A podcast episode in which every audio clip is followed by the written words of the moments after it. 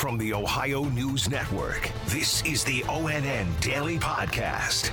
It is Friday, June 11th, 2021. From the Ohio News Network, I'm Daniel Barnett.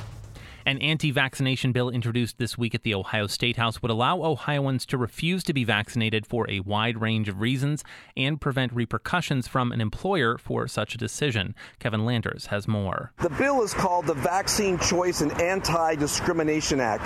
It was introduced by Representative Jennifer Gross, a Republican from West Chester. The bill has received national attention after a doctor in Ohio testified the vaccine would magnetize someone, which has no basis in fact. Governor DeWine didn't address that comment, but did address the bill. I certainly oppose uh, House Bill 248. You know, sometimes it's easy to forget where we were or where we would be without these life saving vaccines. From the State House, Kevin Landers. A COVID 19 variant known as Delta is being found in 6% of cases in the U.S., which is concerning for health officials. Gabriela Garcia reports. OhioHealth's Dr. Gastaldo says the Delta variant, that the CDC says is 40% more transmissible than the original COVID 19 virus, is a threat we need our eyes on. It is the most contagious variant of this virus to date it may have a higher disease severity. Dr. Gastaldo says the Delta variant is causing spikes in other countries, primarily among unvaccinated people. And looking at how things are going in the U.S., even more cases of it will likely crop up. In Columbus, Gabriela Garcia. Legislation with the backing of Ohio Attorney General Dave Yost would provide a one time bonus to first responders, including police officers, to commemorate their work during the coronavirus pandemic. More from Molly Brewer. The House legislation would provide bonuses of either 500 or $1,000 using federal pandemic aid relief dollars. The bill would also include firefighters, state troopers, sheriff's deputies, state criminal bureau agents, jail officers, and EMTs. Recipients must have been continuously employed since March of last year and not subject to any discipline since Molly Brewer, ONN News. The legal team for former House Speaker Larry Householder will receive more time to prepare their case in federal court. The Columbus Dispatch reports prosecutors gave Householder's attorneys more than 1.2 million pages of documents to review. A judge ruled the next status hearing can move to September. Householder is accused of taking money from utilities and special interest groups in exchange for using his power as House Speaker to pass a bill to bail out nuclear power plants. He and four others face federal charges in connection with the $60 million bribery scheme. Householder is simultaneously dealing with efforts by Republicans and Democrats alike in the Ohio House who are attempting to ouster him from the chamber because of the scandal. Former Congressman Jim Renacci announced earlier this week he will challenge Governor Mike DeWine in a Republican gubernatorial primary. Andrew Kinsey says Renacci laid out his platform in part yesterday. If elected, he says the first thing he will do is cut spending. He has criticized programs like the Vax-A-Million. And in terms of saving money, Renacci says he would look at Medicaid expansion and higher education. We've got too many universities that, that when our population is going down, we know that for a fact we know that we're going to lose a member of Congress. So we're not, we don't have the same population base that we did. I'm Andrew Kinsey.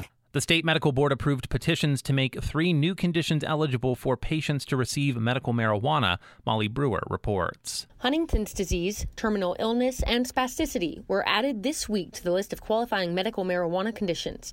To be approved, petitions must show evidence that the drug can be used to treat or alleviate the disease or condition and that it has the support of physicians.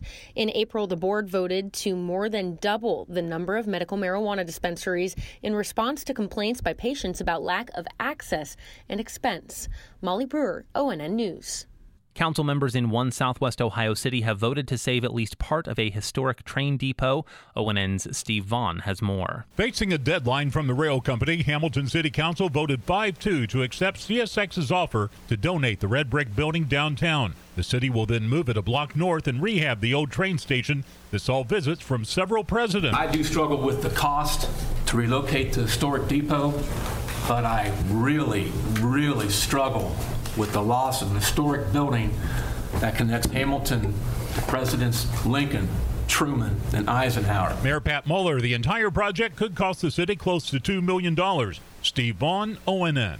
Doctors are reminding parents to make sure their kids are caught up on routine childhood vaccinations before school returns in the fall. Laura Queso reports. Doctors don't want vaccine preventable diseases to make a comeback. We're talking about measles, mumps, and rubella after canceled medical appointments in the early months of the coronavirus pandemic. Many children missed visits and are having a hard time getting caught up. Dr. Claudia Hoyen, pediatric infectious disease specialist, says We've had kids had to be out of school for COVID. Let's not have them have to be out of school for things like measles and mumps. I'm Laura Queso.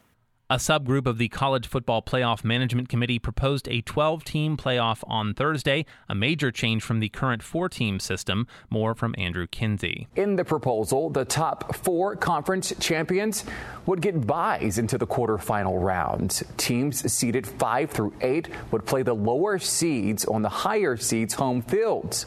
The quarterfinals and semifinals would then be played in normal bowl games, with the final played at a neutral site.